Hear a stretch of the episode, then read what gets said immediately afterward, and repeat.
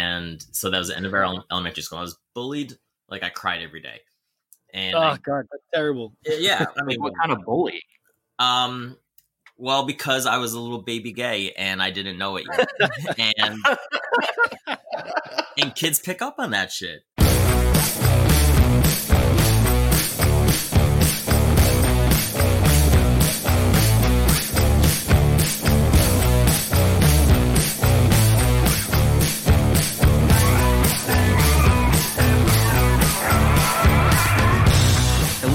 Welcome to Growing Up Christian. I'm Casey, And I'm Sam.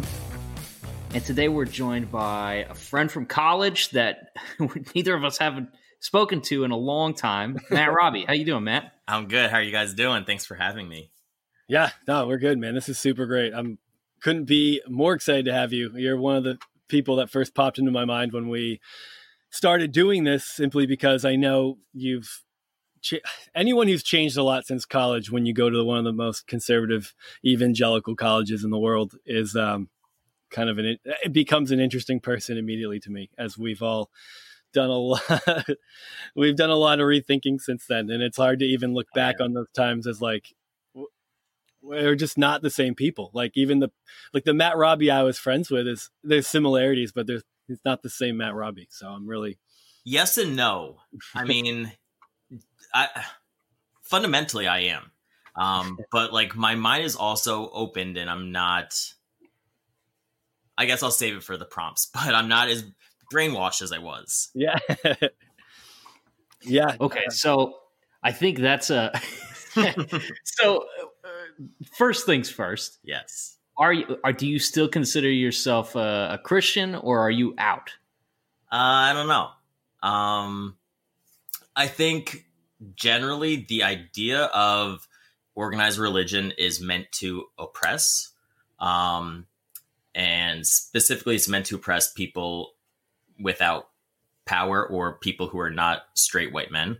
Um, so, and you can look at almost any religion, and that's the same across the board. So, I still maintain faith um, but it's not the same as a religion. So I don't really know. I was, oh shit, it was recently. I had to identify my religion for s- for something, and I was just like, I don't know how to choose my religion. I think I was filling out some document for, not for work. I don't. I don't even know. I was gonna say you can report that employer if you want. No, I I don't know. It had to do with some. Oh god. Anyway, cut that part out. no don't worry about it. We're um yeah i i feel that man. Um i feel like i'm often in the same boat. I mean i i i still function within um i within a church setting uh but it's certainly at, at a different in a slightly different dynamic than it was previously but that that feeling i resonate with uh a good bit. So um I'm slowly pulling Sam out of there like a, like a tractor beam. it's like this is his um missionary work oh my god. to. My outreach program. trying to pull me out. Um, okay, I want to get the I want to get the backdrop on your life, and I, this is something I don't even think I even if I knew it before, I don't anymore. Um, It was memorable.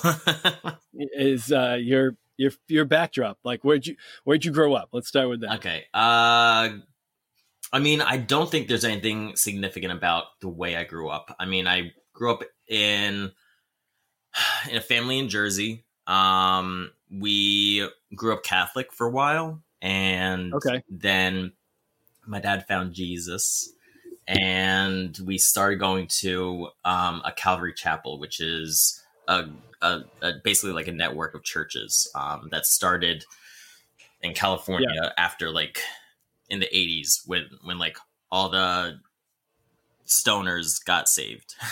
yeah, is that were they the Jesus movement? Is that Yeah. affiliated with? yeah, I think it's all like around the same time. Um, and yeah, so we started going to Calvary Chapel in Jersey, and it was probably mid elementary school. And I mean, I would say that we were never like, we went on Sundays. Sometimes we would do like Wednesdays, and sometimes I would go to youth group, and I don't even remember what day that was, but never quite fit in. Um, Mhm. I always just kind of felt like wow, these people are like super into it. And they really Oh, that would have been me. yeah. And well, I know when I was listening to your first podcast, I'm like, oh, he was one of them. Yeah, I was one of the ones that would have been off-puttingly super into it. and I was just like, I don't quite fit in because I I don't know, I just didn't. Um, I mean, I loved the people and I tried to fit in, and outside of church, I fit in with them. But like in church, it was just like I don't know. There's never quite that connection. Um, but I enjoyed it. Um, I like I enjoyed it when I was there. I didn't like crave it outside of the atmosphere. Okay. Um, but I went to public school and I was bullied in fifth grade. And so that was the end of our elementary school. I was bullied, like I cried every day. And oh I- god, that's terrible. yeah, I mean, what kind of bully? um, well, because I was a little baby gay and I didn't know it yet. and and kids pick up on that shit. And Yeah. you know, it just like little things. And, it, and then I would cry because I was sensitive, and then that would make it worse. So, which is actually super interesting because I was just walking from Trader Joe's like an hour ago, and this clearly not right guy was like dropping the F word all over the place. Like, you're such a. And I was just like, where were you coming from? And he was just like, God. I guess because I'm wearing like gay looking sweatpants. I don't even know. And I just, that's so what you said. This is still fifth grade. no, no, no. this is Oh, an hour ago. But no, I got sidetracked. But yes, fifth grade was bullied. Um, most of the kids in my elementary school went to one middle school. I was part of a small group that just geographically based, like went to a different middle school and didn't have to see them for middle school, but knew that for high school we would all be back together. And I didn't want that because I didn't want to be bullied again. If that was going to happen, I wasn't sure. yeah. So I begged my parents to send me to a Christian school because there was a Christian Hey. school that we knew of that friends from our church had gone to. Um, so I begged to go and they let me. Um, and I like it was fine. It wasn't like an out of body experience, but like I I guess it was a fine school. Um, I mean, it was like shitty academics, but yeah. it- Shocking. I'm not. yeah. You know how Jerry says if it's Christian, it ought to be better. Well, yeah.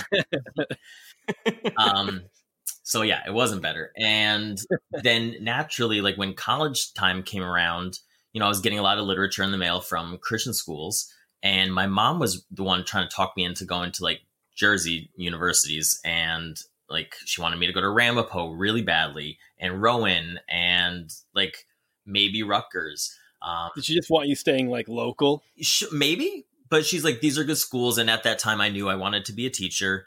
Um and so i like didn't even look at them. I just looked at christian schools on like the east coast. Um Hmm. and for some reason i just had it in my head that i wanted to go to liberty.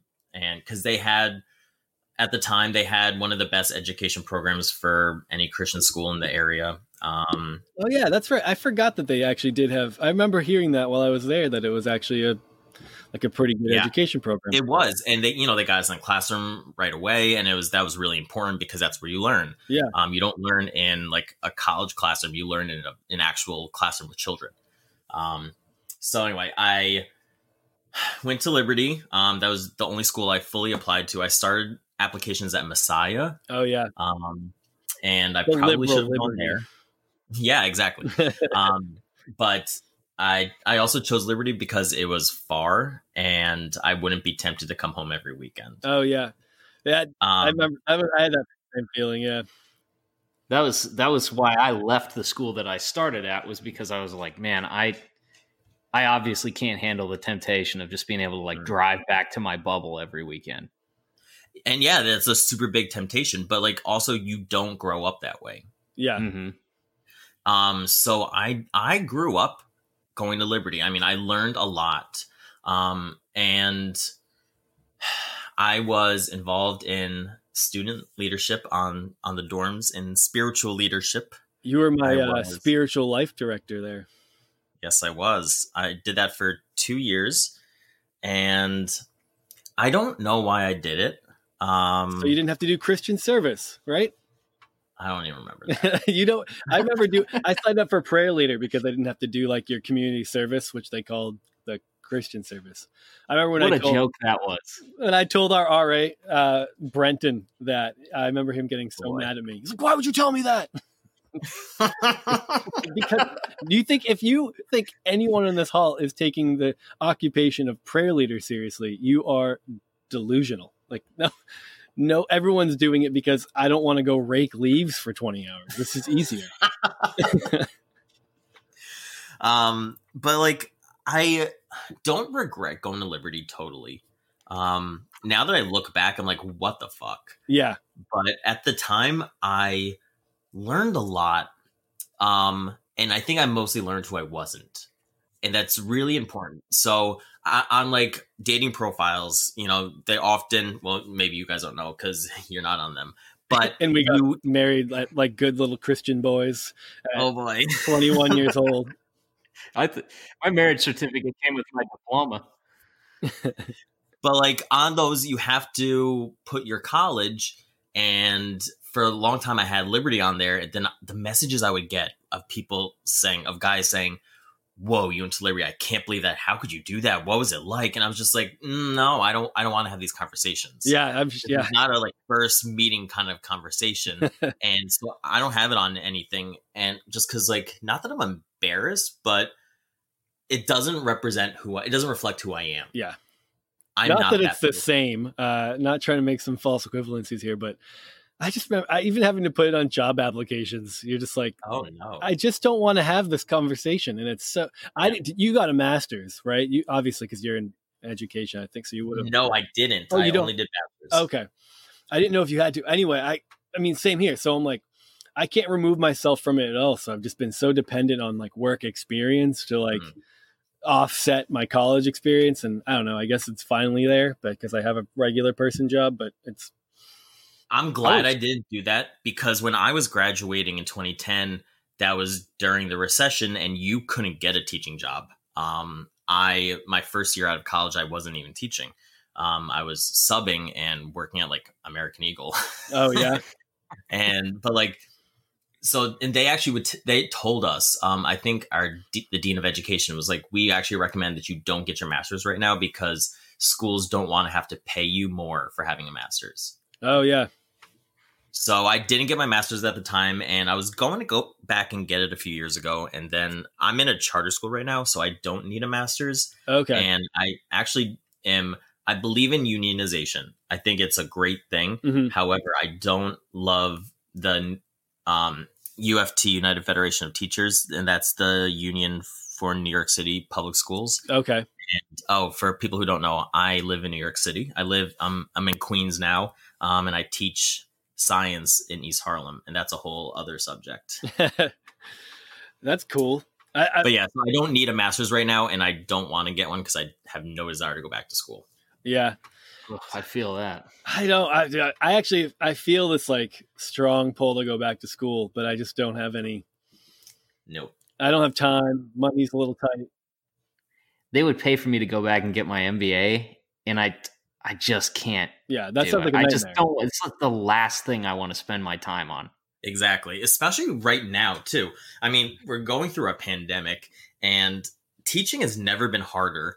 I'm barely keeping my head above the water as it is. So put schoolwork, like my own schoolwork, on top of that. Nope, that's not happening. Are you teaching remotely? Do you have to do that? Um, yes, and okay, complicated, but our school did this whole thing where we were hybrid for the lower elementary up to second grade, and I teach second grade. okay. Um, I teach second through fifth grade science. So I, we were hybrid, and I was in two days a week for lower elementary, and then the rest of my kids were all remote. Um, but starting, we decided to be strictly virtual after Thanksgiving until we come back in the new year because of kids and families and staff members traveling yeah, and that makes sense. possibly spreading the virus. So we're like, you know what, that's a really bad idea. And yeah, dude i would think that's like that's a reasonable thing to do uh, jill uh her she her school just made a decision even though they're going to start giving the vaccine to teachers in february they decide that like pretty much right after christmas like break everyone is going back to school and they're like they're going to do hybrid like kids don't have to go back Mhm. but it's like why do that? Three weeks from the day you're going to send people back to the school, they're just going to start doing the vaccination. It's like it's so insane. Like I don't that to make that decision like right before it, especially after everyone travels for the holidays because people Yeah. don't believe we're actually in a pandemic. It's like so dumb. So, yes, it, it's a lot of things. Um, but we go back mid January and we're going to be hybrid. Um, so I'll be in the building actually three days a week, which I'm not thrilled about. Um, but I do think that it is the best way to teach. You know, virtual teaching, remote teaching, it doesn't work. Yeah, we it try our best and it works for some kids, but there's so many kids who it doesn't work for and it's just not right. And it, you know, I want to be safe. I want to do the safe thing, but I also want the kids to learn. So we're trying to find like a happy medium and it's, you know, it's all about compromise right now. Yeah, Um, and it is what it is. But like, I just can't wait for that vaccine. Just like shoot me up. I know, dude. I, uh, even when people ask me the question about it, like, "Would you- are you going to get it right when it comes out?" I'm like, the fact that you want to have this conversation with me means that we're not where we need to be as a society. Right. Dude, before we, I don't want to derail things, but can I throw a headline at you guys? Yes. I saw this on the way home. I'm like, this, this we got to talk about. Were you looking at it while driving? Yeah, come on. Just out me on on podcast. Okay, so here, here's I'm here's the eating. first paragraph. Actor Kirk Cameron is facing Oh criticism for Yeah. organizing at least two events in Southern California in recent weeks where dozens of maskless people stood shoulder to shoulder to sing Christmas carols in protest of state and local stay at home mandates. Let me just mute this while I throw my phone. He is a crazy Christian. yeah, he's like one of those Christians who relies solely based off faith and like no actions.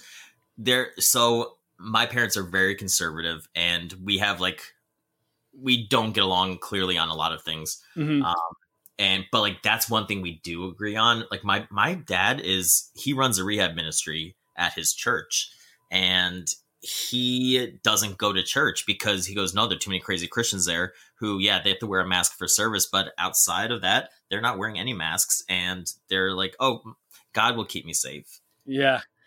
and like kirk Cameron is that. He's that person. And i saw the i saw the tmz video of it today um and it looked ridiculous. Dude he looks like um he looks like a claymation character in a lot of ways.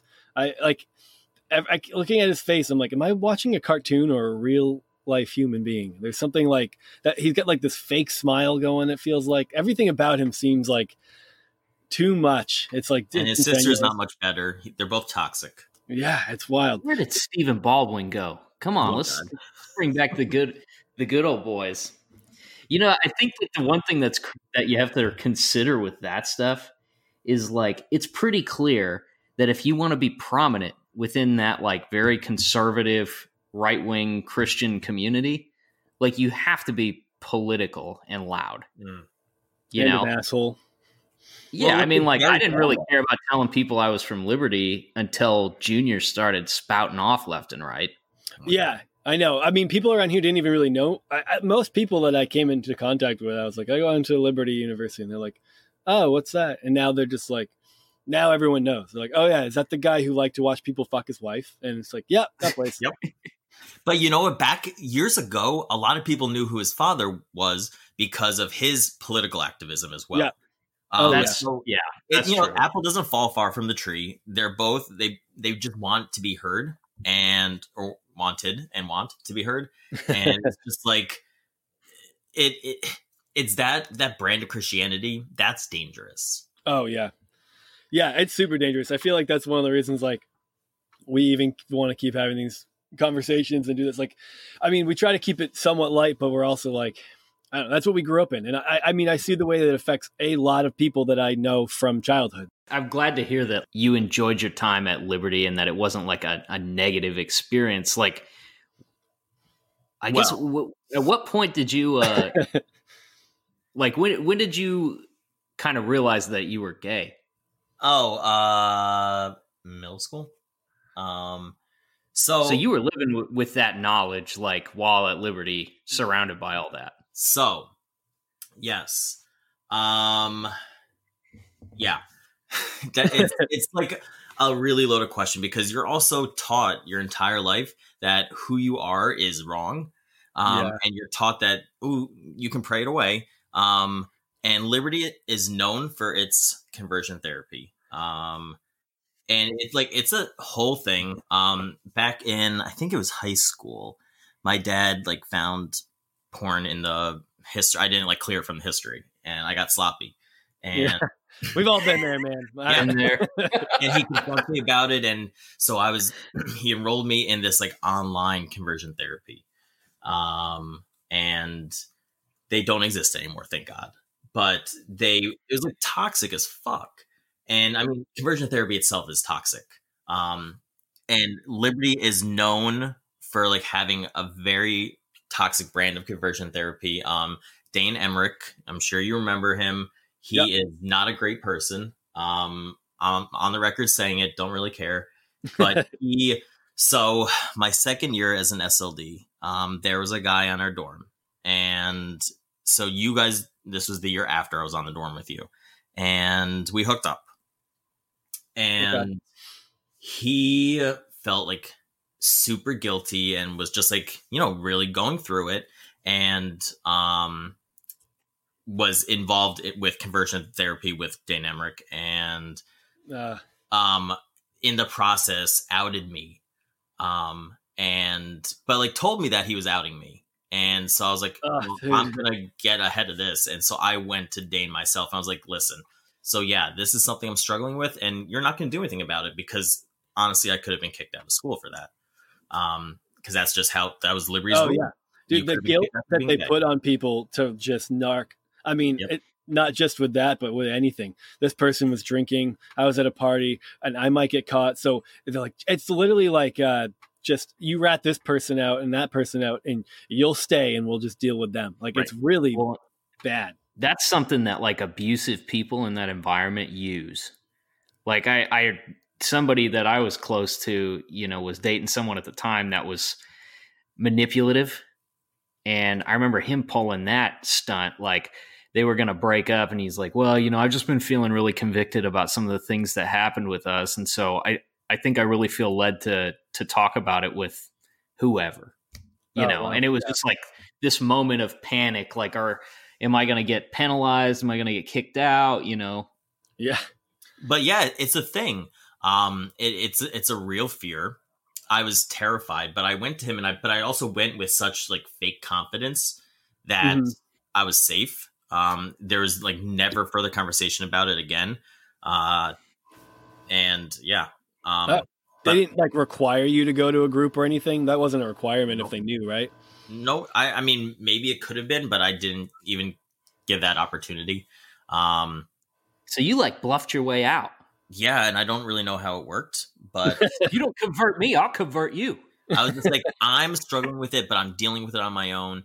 And like, my dealing with it was like going back to the dorm and watching porn and jerking off. And so, like, I love this. This is so fun because everyone in the dorm was doing that almost every night, but no one ever w- would like. It would never come up. It was it, like, it's just like church, you know, like when pastors talk about it, everyone just silently sits there, rigid, as fuck, giving side eyes to everybody. and you like, you Why am I the only hands, one? and you clap your hands and you don't move. And like, you're squeezing your hands so tight. and then they're like looking at their wife, like she doesn't suspect a thing. Yeah. So it was like, yeah, anyway. So Liberty's got this reputation for a pretty terrible experience for gay people. Um, Yeah. But they also have a ton of gay people. There were Yeah. gay people on our dorm. Um, I am friends with some of them now, or one of them now. One of them was actually, I'm not going to out him because that's not cool, but like was involved in in student leadership on our dorm and um but like I always knew it. And then he like recently was like, "Yeah, actually, it's true." I'm like, "I know," and Yeah. but he's Man, also. I can't imagine. I can't imagine having to keep that like on the DL, like because it's obviously it has to come up. Like it's not like, um, I don't know. I feel like it, I imagine that it comes up from like at times, uh, or that you feel like you have to like dot like I, when Well, everyone's there are just, two things. It's like one, you feel like you can hide it, and you feel like you can just keep like keep doing what you need to do to pass. Um, Yeah. But also, you feel like I don't know. I genuinely felt that I would be able to control it eventually. Um, but it was you just felt like that while you were at Liberty. You felt like you might be Oh, able yeah, to like, absolutely. not be like even if you like were gay, just like not do gay things or whatever. I don't know. So when I came out to my parents after college, Mhm. um, it was a little mixed. But well, I mean, it was not mixed at all. They just weren't supportive. They recognized I was born that way, and that was progress, I guess. But my, my dad, who is um, sober, he's an alcoholic. He relates his alcoholism to my homosexuality okay. in that Yeah. they're both something that you can suppress.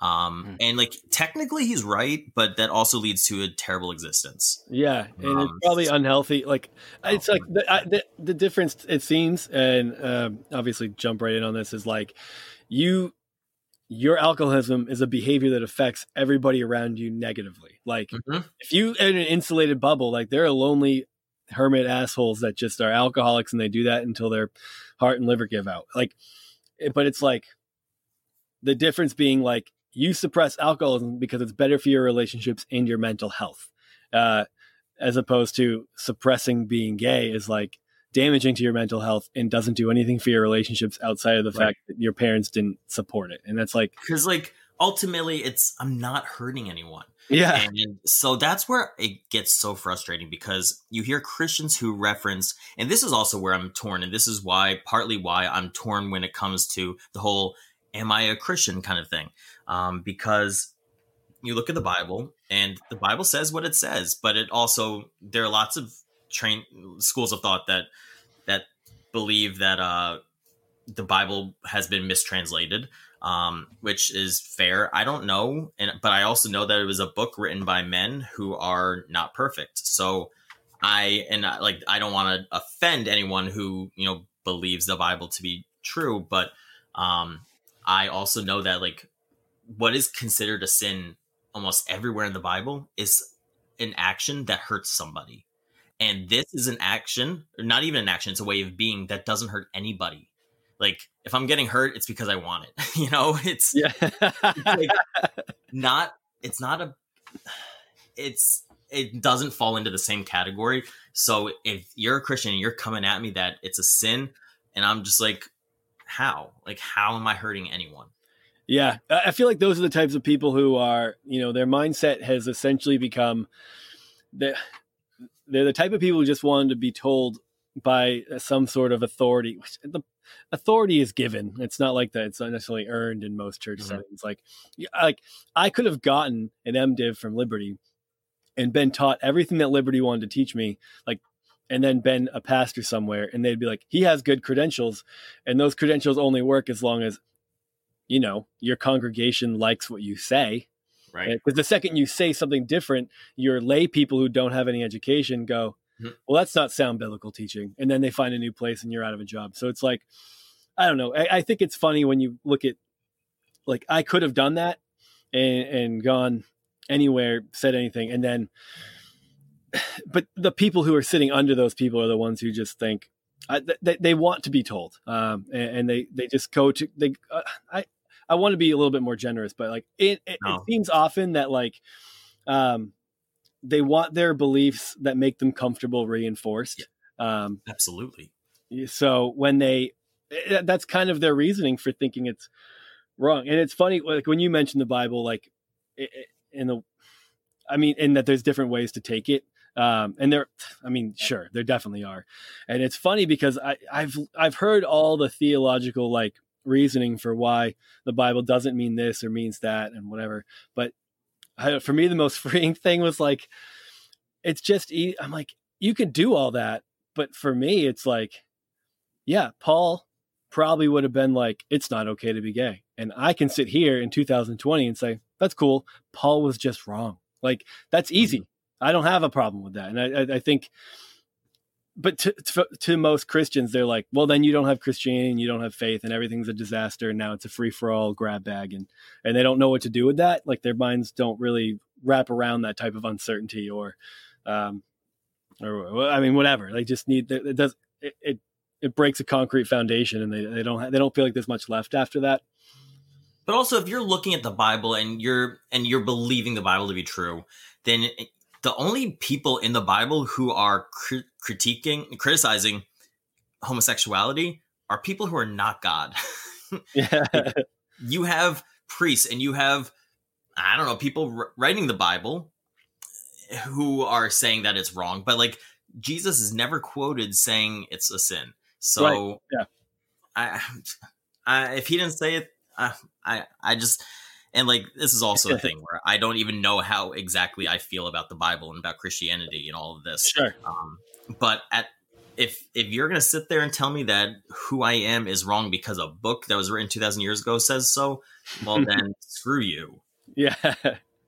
You know yeah. what I keep thinking about as in regards to like what you're talking about with liberty is like, okay, you you name the environment. Is it you know summer camp? Is it a youth group retreat? Whatever, liberty prayer meeting, you name it. Right? There is always like an effort to create this environment where like you were open and you were going to spill your guts and share all your problems.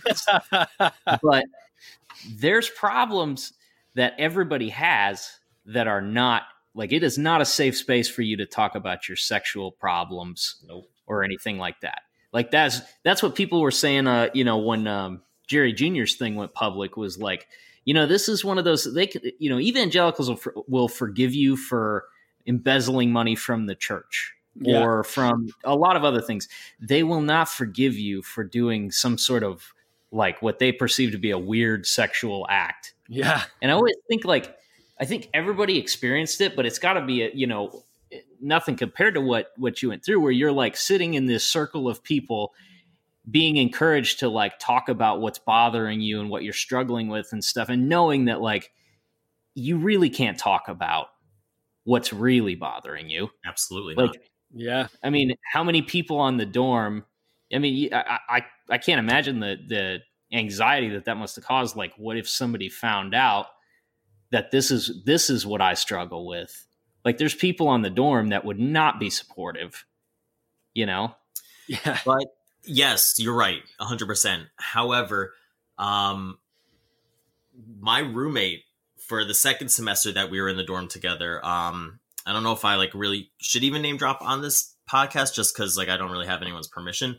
Um but he was my SLD partner for that second semester and he and I were really close. I was one of his groomsmen at his wedding and I was even when I was I had come to terms with who I was and I was out and I was proud. Um, mm-hmm. I was still never told him because I just was scared because he went into the military and he is a badass and he's just like a good person. Mm-hmm. Um, and I was scared that he would not like it, that he would not agree with me, that he wouldn't want to talk to me. Um, but I think it was last Pride not this pride, but last pride, he was doing an outreach at his church. Um, and he was going out to pride to like join the celebration. And it oh. was, he's like, this, the church for so long has been bad to gays to the LGBTQIA plus community. And mm-hmm. he said, you know what, I'm going to go and I'm just going to show love. And he didn't go there to like preach and he didn't go there to like, you know, minister to everyone, but he went there because he wanted just to like celebrate the community together because that's what that's what pride is about. It's about celebrating where you've come and being proud of who you are. Yeah. Um and so like when we had that conversation, he's like, "Yeah, the church screwed up." And he's like, well, "I'm trying to make it better because we're alienating so many people and you know this the church is going through a crisis oh, over absolutely. the past like decade decade and a half where like what are you talking about? where young people are like are fleeing the church because i'm sorry you're not inclusive. Young people don't want that shit. Yeah. I know. It's crazy man. Like the millennials are definitely it's like i mean i know they get made fun of a lot and they have their their issues, but it's like I mean, like every generation will be marked by some sort of thing that you can stereotype us with uh, when we're in our fifties. But it, it's not going to be. At, at least it won't be like homophobia or racism. Hopefully, uh, I'm sure it'll be something else. But it's it, young. It's weird. I, I even within evangelicalism, young people like they a lot of them who were f- fine in it and comfortable with it from a theological perspective are like they're out simply because of the exclusivity and they've found a space and they're like to allow for things that have always been that mm. they've always been told were wrong and it's like the church is very much yeah, what i it seems like the church over the past number of centuries i mean we have thousands of dom- denominations and that's because every time one group of people goes, we think this a little bit different than you, yeah. they just are like, oh, that's a deal breaker. And they start their own shit. What people Christians don't agree? Yeah. it's like people aren't doing that anymore. No one's going, this is a problem. I'm just going to start my own shit over here. They're going, this, the thing's fucked. I'm just out. And yeah, like, it's like, this is a boiling point and we've obviously been moving towards this point in, in church history for quite some time and I don't know. What do you think? Do you think it'll um do you think that any of the mass exodus is like a wake up call, or do you think they're just gonna no. fizzle out and die? Um, I don't think it's ever gonna fizzle out and die. It's just it's gonna evolve. Um, truthfully, I don't care. Um, but sorry, but like look at there are some groups that are getting it right. Um, I think it was a few years ago the Methodist Church actually what they split. Yes, because they they realize that you know actually homosexuality is not a bad thing. You know what? We agree with this, and so they split because of that. And now they're two. I, I don't even know enough about it, and I, nor do I care enough. But I know that that happened. Yeah. Um, so I and but you also have a pope now who is for same-sex civil unions and you know baby steps, but like that's almost as good as a marriage. Yeah. Um, but like that's also progress. So I maybe, but like I don't know. Yeah, I know. I mean, how can you really know about it? But uh, I'm a little. think, go ahead, Casey. I think that one of the fundamental problems that's that's happening right now and really playing itself out on live television is that there's a lot of people that look at Christianity and they may not consciously do it, but they don't look at it as like, and the, I, just, you name it, religion. They look at religion as not just like, how can I use this to be something better? What can I be using this as a tool or as a as a, a framework for my life? They look at it more as like, what can this do for me? Yeah. Is this a way that I can like protect my kids from the things that I think are bad? Is this a way that I can like, uh, you know, carve in stone my you know ideas about this and that and the other and have scripture to back it up. Because i mean that's I, if we're if we're being honest like you think about people and and i know because i was one of them i was very scared of you guys back in the day. And uh what? you know the, dude i grew up like very uh homophobic crowd that i grew up with.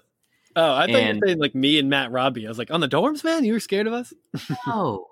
He's lumping himself in with you, Matt. Uh, but you know, really, what it was, it's it's homophobia that that they assign some Bible verses to, mm. right? It it's really comes down to like, I don't like gay people; they make me uncomfortable. Yeah. And, oh, look, here's some ancient writings that back up the way I feel about it. that's how it's always been like in the communities that I was with. It was like, yeah. thank God we got these verses because I really don't like them. And but I also found myself saying the same shit too. And I was like, I remember there's even a point where like I was almost comfortable with my sexuality, but I still was like, you know what? I'm not down for gay marriage. And like, you know what? let them be gay and but like let them just not get married and it, it was just like i don't know I, I, allowed my environment to dictate yeah. who it was i i found myself like even after college i still was going to church. Um mm-hmm. i found in acts 29 church um do you know acts 29 Yeah, that was like um, was that that wasn't um was what's his name? What who's the disgraced past? Mark Driscoll? Was he an Acts twenty nine guy? Or is Oh, that maybe. different? maybe. I don't I don't know enough. I don't remember. Um, it's also been eight years since I've I don't know. It's been a while. Um, I haven't been in church in a long time. And Yeah. but after college, I found a great small church in Jersey that I was going to. Had lots of young people. I loved it. Um, then they had a it was called Jacob's Well. It was it was actually a really cool church in New Brunswick. And then they had like a sister church, another Acts twenty nine church in Manhattan called Apostles. And it, they met in this old Episcopalian church, and we it was like Sunday nights, and it was great. And I would go with a bunch of people who were my age, and then after we would go out to a bar, and like that was super cool because like you would hang out with your friends at church, then you would all go to the bar together. Yeah. And like that's kind of I like that.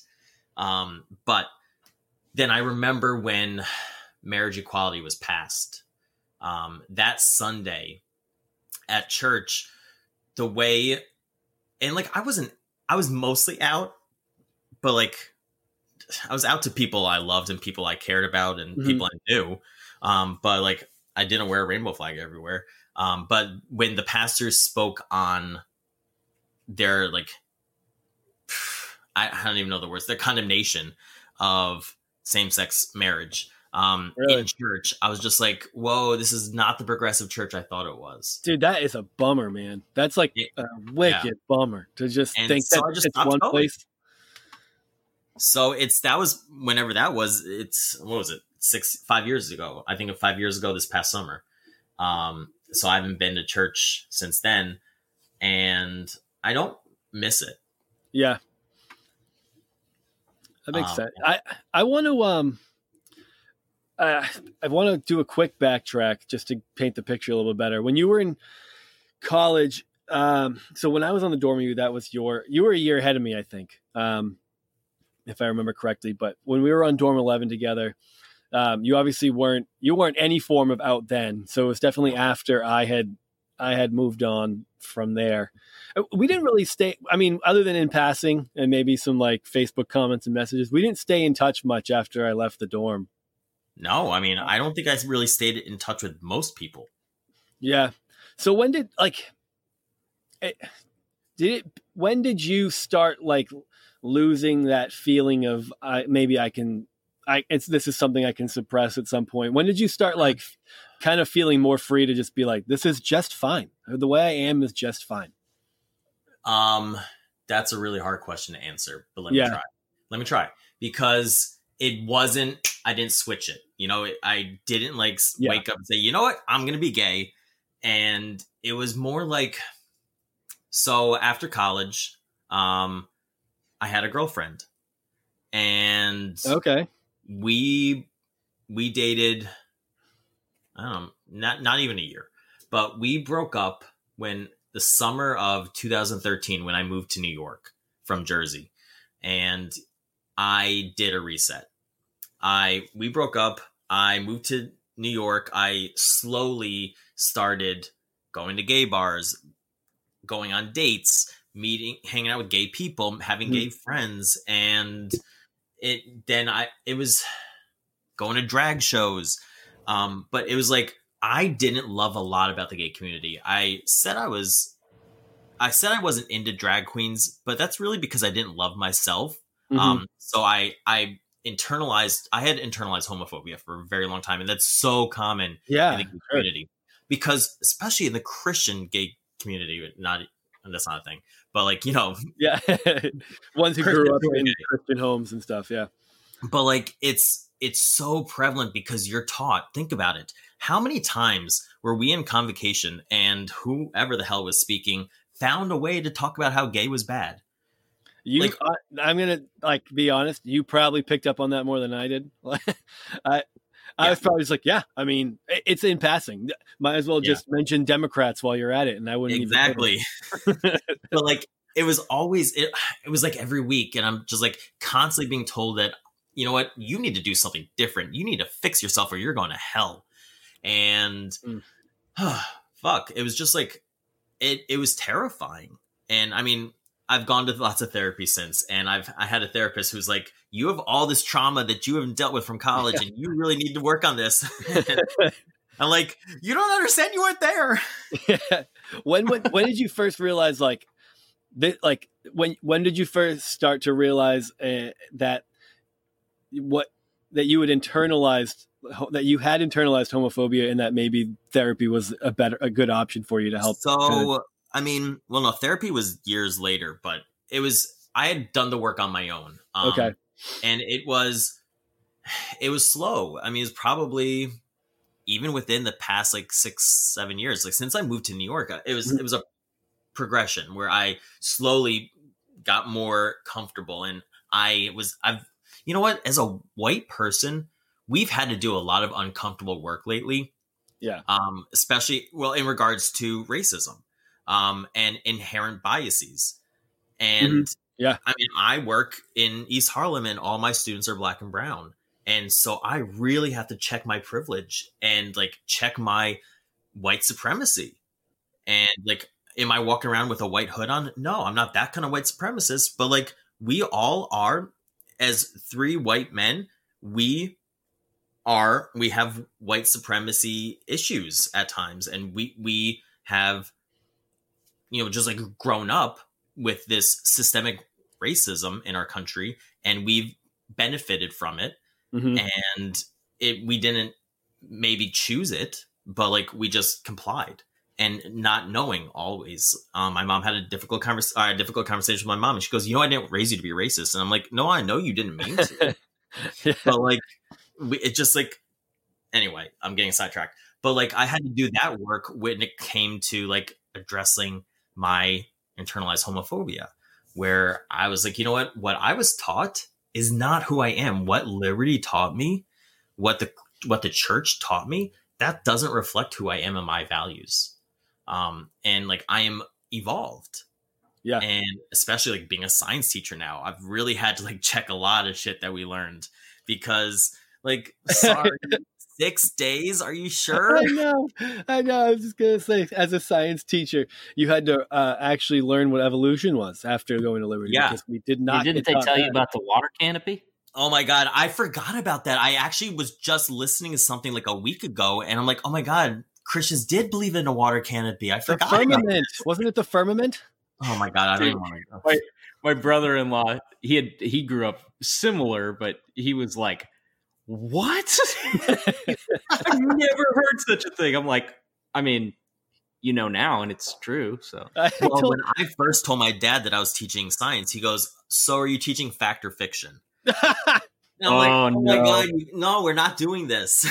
I make fun. Of, Jill has to teach like she teaches special education, so I always make fun of her. She's like, I have science class. I was like, so what? What day of creation are you on? Like, I can't. I oh I'm so far past it, and I can't stop making jokes about creationism. I just don't like understand like like there's a lot of like how you can really think that. Like I moved past that a long time ago because it doesn't make sense that there's that rain comes from stars poking holes in the water canopy. wait, is that a real theory? Yeah, it- I mean, No. it, it was an ancient theory. It's not like a. It's not a. The, the idea of the firmament came from. It was just a. It was a way of explaining how rain happened before anyone knew anything. It was. It's an ancient like belief of like, it, it just like I don't know. Let me come in this temple whore so that way my crops grow. Like that. It's just an ancient way of thinking. So I was like, "Where's he going with the coming here before?" I'm, I'm, I'm talking about my Friday night, like- guys. Once in a while, you toss out an analogy that is the best, I was just like, "Did I hear him right?" yes. dude. I I had one of those conversations the other day with with a family member at it because okay, you can. We're in a part of Kansas called the Flint Hills, and it's literally like giant hills made of flint. And I could walk out of my door, go like a hundred yards outside of my yard, and pick up like like marine fossils. That's Like you can find them all over the place. Oh my god! Oh yeah, That's yeah, cool. just like layers and layers of shells and coral and stuff like that. And that all Oh, got showing there because of, you're probably sorry. Ah, fuck me. I hate when Yeah. I interrupt you. Well, Go ahead. I was just I was showing it to somebody the other day, and and they're like, you know, I know the Bible's true, but yeah, it does. It does make you wonder, doesn't it? And I'm like, yeah, it it really does. Oh god.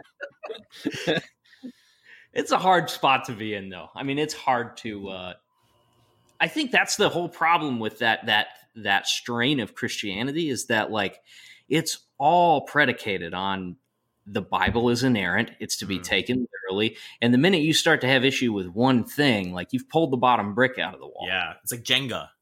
Yeah. it's like I feel for what's weird is they don't realize how much they're, they're dodging just to keep their little like they like their thing together. Like they don't they don't take a lot of it that literally or seriously. Like they they can because they're looking at it from like a it's like 21st century perspective, but it's like come on, like we women were property. Like why Mm.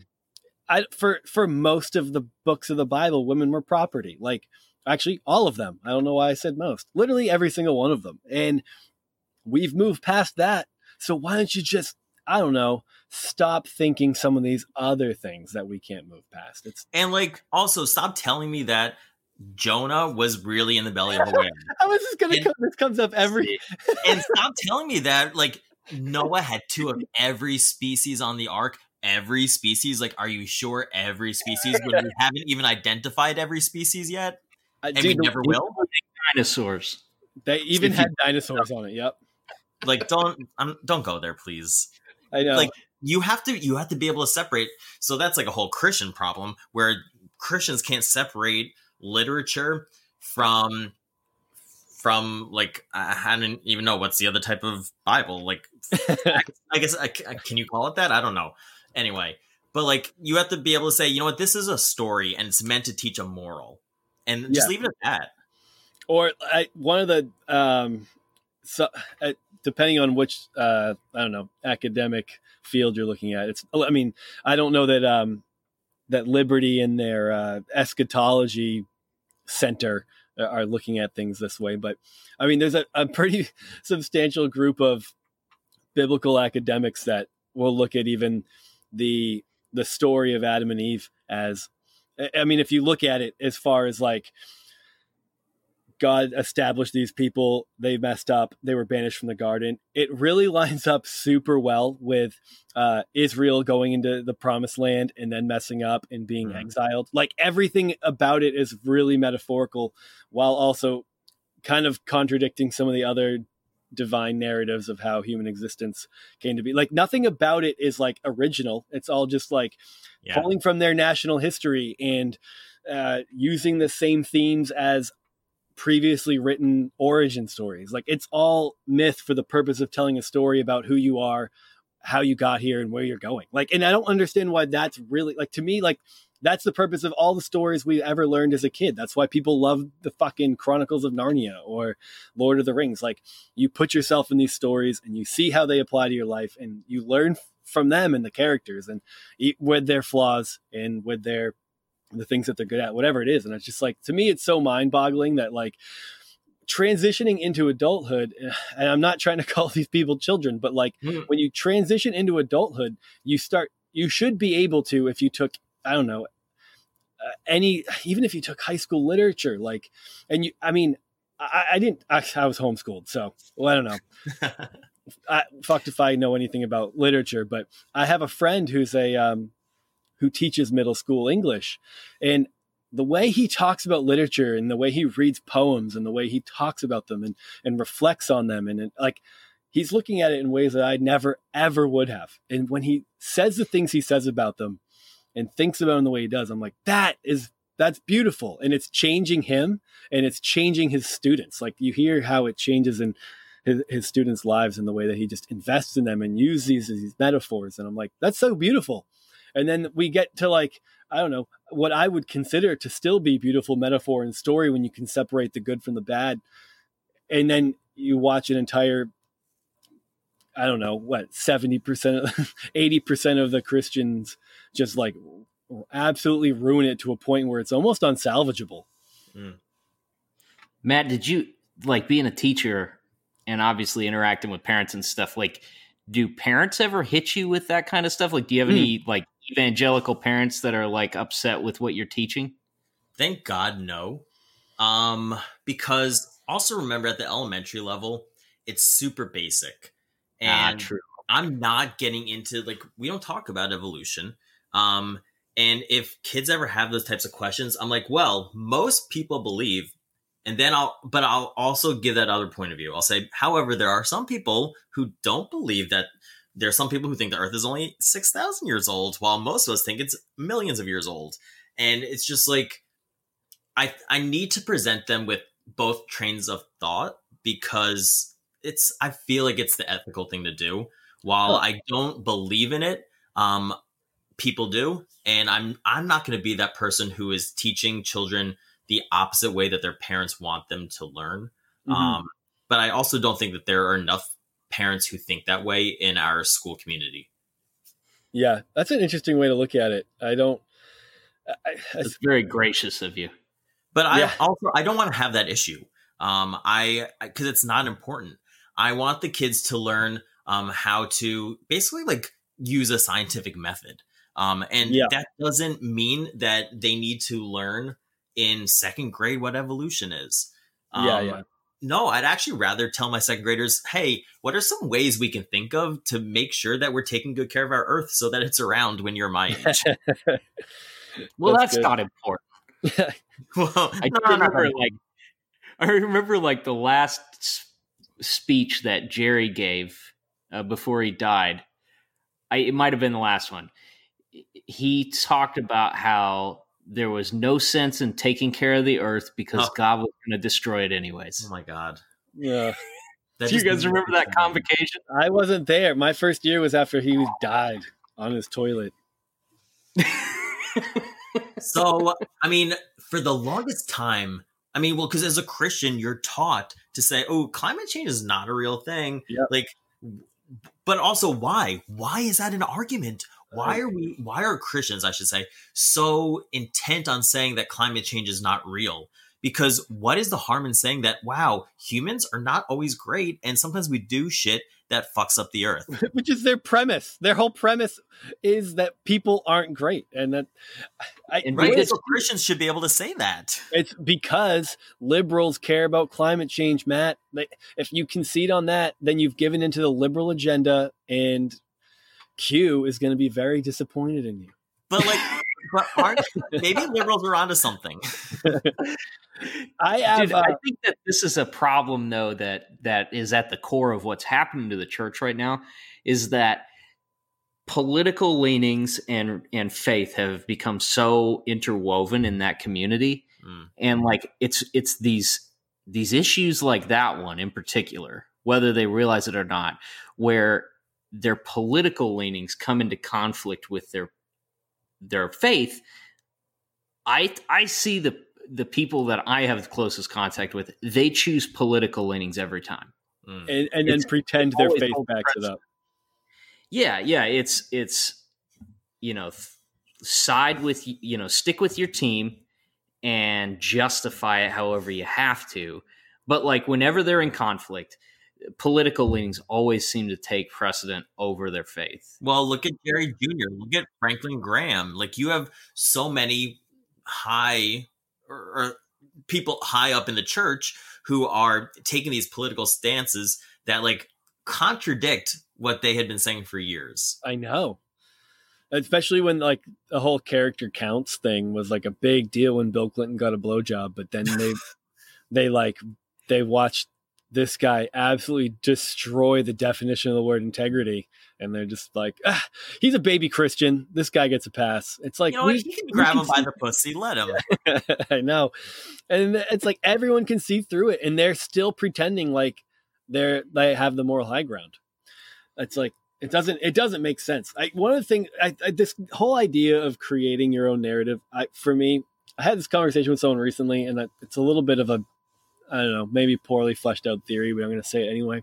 Is like I was taught from a very young age six day creationism. Like that was a really Same. that- I mean, I remember that so distinctly. All the way up into high school, I was reading books about it and being told that. Like, and that was the old, like, you know, other than that, I got the Bible. Uh, we would read the Bible. Yes, this stuff happened. Adam and Eve are real people, but there wasn't a huge emphasis on that. I just, they, they were kind of just, those are blanket assumptions.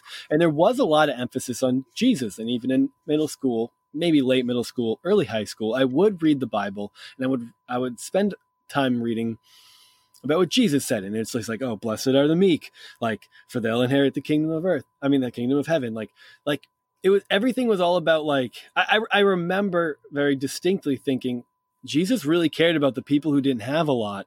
And that that stuck with me. But the backdrop was always like the earth is this, like six thousand years old. Uh, it was made in six days. And what I realized uh, as an adult was like I could believe anything because my baseline that I had been fed my entire life was like just that it was just an anti-science perspective. Like the foundation that was built for me was when it was that I was able to choose what I wanted to believe at all times without any real reason for it.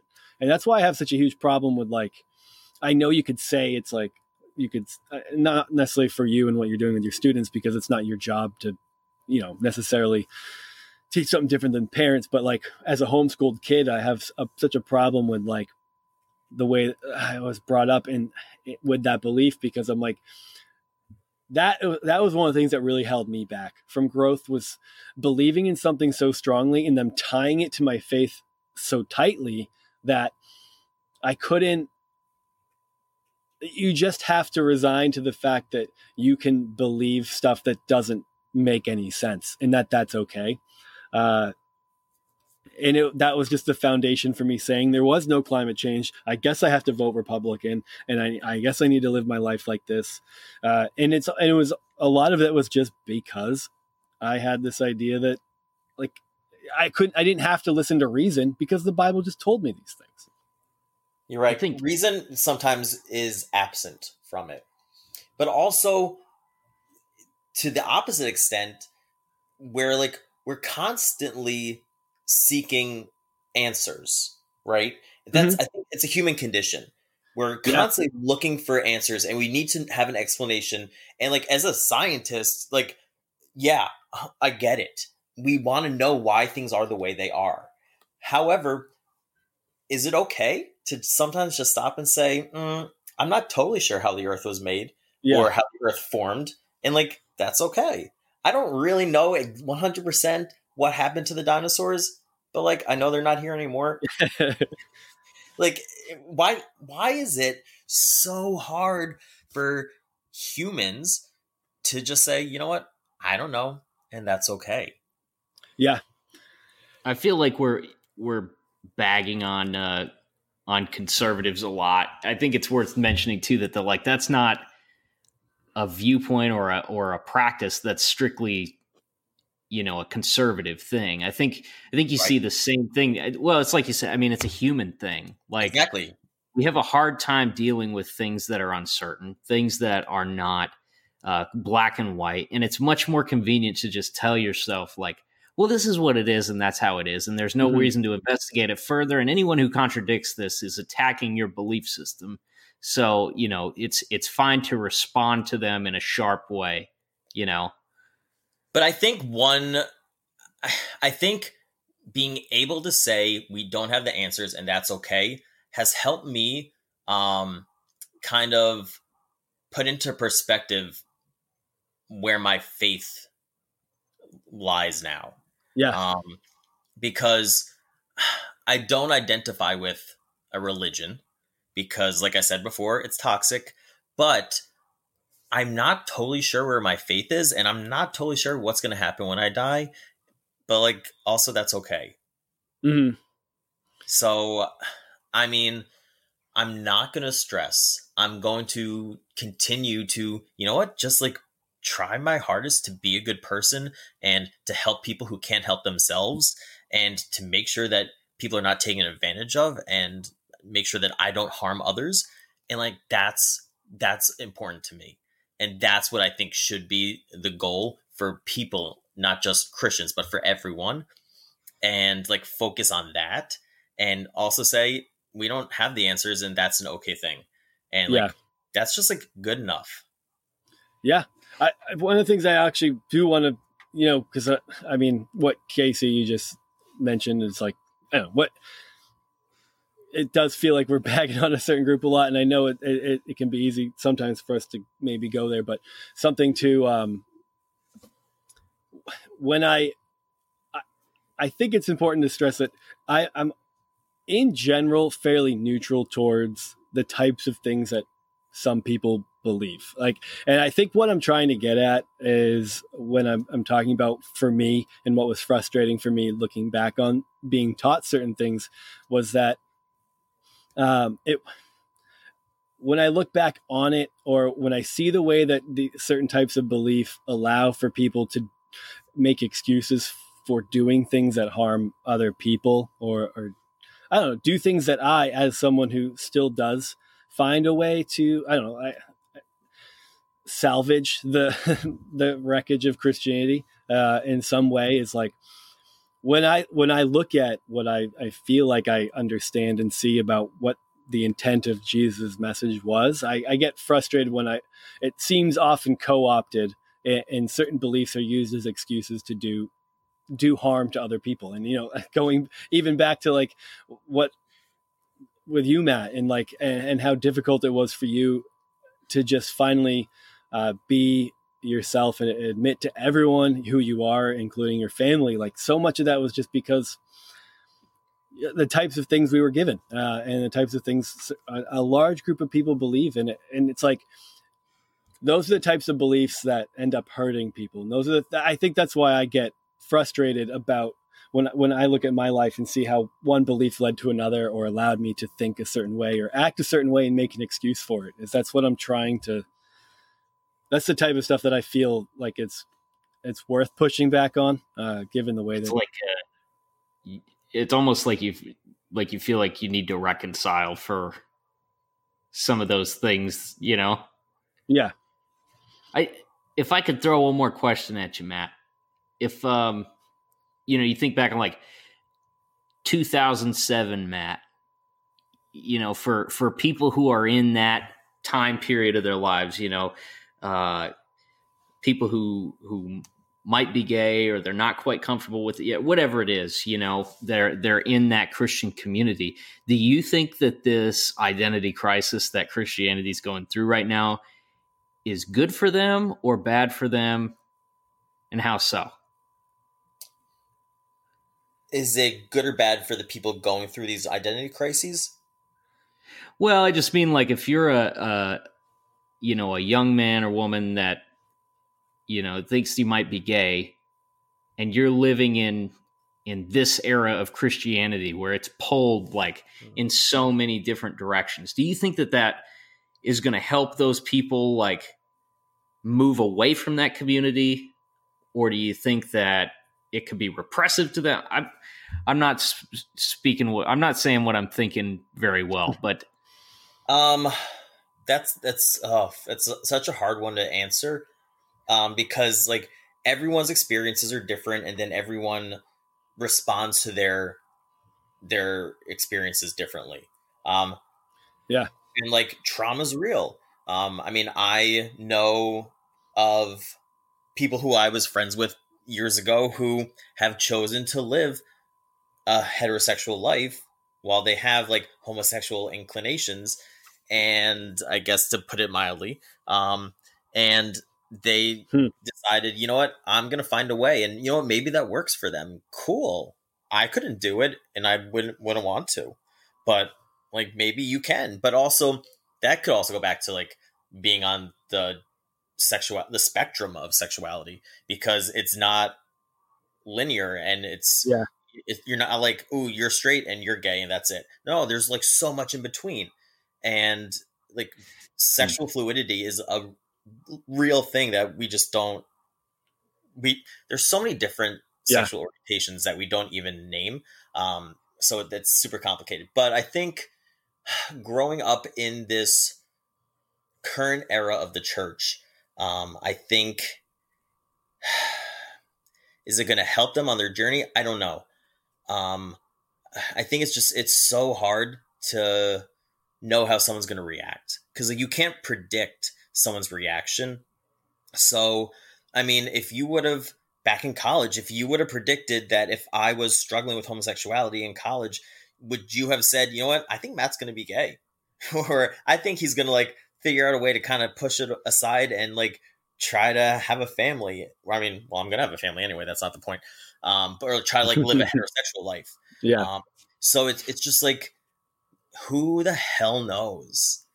And I don't know if I'm even answering your question the way you. Well, maybe there's no answer, but I, I see what you mean. I well, and that's. I guess I don't. I I. I think that that that whole like sexuality's fluid concept is not quite sunk in for me yet to the point where I'm like, that's how I think of sexuality all the time. Like mm. I have to actively like check myself on those things. Like, you know, not everything's binary and everybody fits into these 100%. two categories, you know? But is there, so I guess, is there resources out there that you know of for, for people who are, are struggling with that? Like, are there groups online and stuff for, for kids who are just trying to sort this stuff out for themselves? Uh, shit. I mean, yeah, um, I wish I knew more. I mean, I know the Trevor Project is a great organization with lots of answers, and they have a crisis hotline that is so so so important. Um, if you are a member of the LGBTQ community, if you feel that you're like going through something, if you're not, if you need answers and you need someone to talk to, they have a crisis hotline that is 24 hours, I believe. Um, and so you can always like contact someone who will help you. It's more meant, I think, for someone who's in like a dire situation, um, more like suicidal. Mm-hmm. Um, but I know that they have lots of literature that they can help you. Um, oh shit! I wish I. I mean, I'm sure a quick Google search will honestly tell you more than I can tell you right now. According to Wikipedia. Oh, sorry. I'm, I'm on my Chromebook. That's some that's somebody so, trying to get um, out of jam right there. no, I'm on, I'm on, my Chromebook right now, and I awesome. it's, it's a it's a G O O G L E Chromebook. the trevorproject.org looks to be the the website. Yeah, sure. but honestly, do a search and you'll find more answers that I can give right now because I didn't prepare for this. oh, I should well, I should ask you: Is there any that you recommend? Because that that that's a hard question. Well, you know what? I can get back to you, and you can include links in the description for this. How's that? Yeah, yeah. Let's do that. That'd be good. Perfect. Cool, man. This well, was such a. It's been great talking to you. Yeah, this is super fun. When you Sam, when you texted me about this, I was just like, so. Interestingly enough, earlier that week, I guess this was last week. You texted me. I don't remember what day it was, but just a few days earlier, I had someone else from like college, from a few years earlier in college, who she's like selling Mary Kay now or something. And she messages me on Facebook and she's like, Hey, you want to buy Mary Kay for Christmas? I'm just like, fuck? No. and then when you sent me a message, I'm like, Oh my God, is, does he want me to buy something? I'm selling Tupperware now. and no, but when I read, I'm like, Oh, this is amazing. I, yes, because I feel like my perspective is shared by a lot of people. Mm-hmm. And I think that it's so important that there are people who are coming to terms with what they're with who they are. And they need to know that like what we're taught in the church is not the be all end all. Like those are yeah. not going to be the answers for everyone. Yes. Maybe some people will find answers there, but like Casey, seems like you didn't find answers there and I know I didn't find answers there and or maybe we actually did find answers and they were not the answers that the church wanted us to find. Um, so it's just it's like there's so many layers and when you sent me this text and you're like you want to be on this? I'm like oh absolutely. And Dude. i think it's important that you're having this podcast because you're also telling other people who are in other different walks of life that you know what? We all have this like shared trauma. And it's okay to name it and yeah. it's okay to say you know what we all went through this and like we're all coping because trauma is like how you cope with a traumatic experience and like liberty was a pretty traumatic experience and we're like still like we wouldn't be having this conversation right now if it wasn't traumatic. No, I, dude, I, I, I love that, that, that the through line of anyone who was an evangelical, it's like grew up that way or found that at some point it's, and then, and then left it. Like people are still in it. I mean, yeah, I, there's still some people that I associate with who are in it that I can be friends with, but there is a, a, a level, like even having this conversation, it was so easy and interesting and fun. And it's like this, the, it, it is that shared experience of of having that and moving on that like it, mm.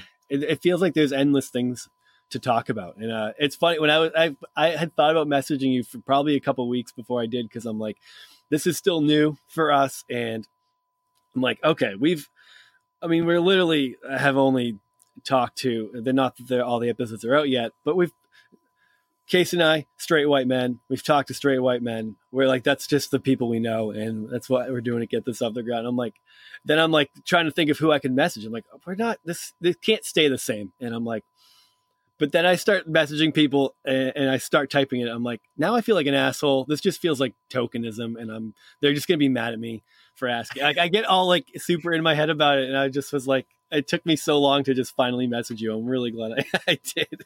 I am glad too. But I mean, there are also tons of other people that might not even be in your circle that can hear of this podcast, hopefully, and can share their perspective because, like, I know tons of people who grew up the way we did yeah. and live very different lives now. I know. It, I honestly, I feel like like the rate of people who stayed in it is is wildly low. I, I mean, even with me and my like siblings, it's like my parents made the very intentional decision to homeschool to keep us all in it, and Mm. Nobody is. No one. And and and all the kids we grew up in church with are like so many of them are just like, nah, not really. And it's like there's a common theme here that this isn't didn't work out the way any of these like boomer evangelicals thought it would and I, it's, it's, so worth examining and I, I wish it was easier to have these types of conversations with i don't know like parents or other people who are still in it without it feeling offensive to them but it's yeah. like higher than the divorce rate of pensacola graduates yeah. Uh, all right. Well, thanks for coming, Matt. We we really appreciate it, and hopefully we get to talk to you again soon. Absolutely. Please keep me updated because this was fun. Yeah, we'll let you know when it comes out, man. Yeah. All right. All right. Thanks for listening, everyone. Uh, we'll catch you next time.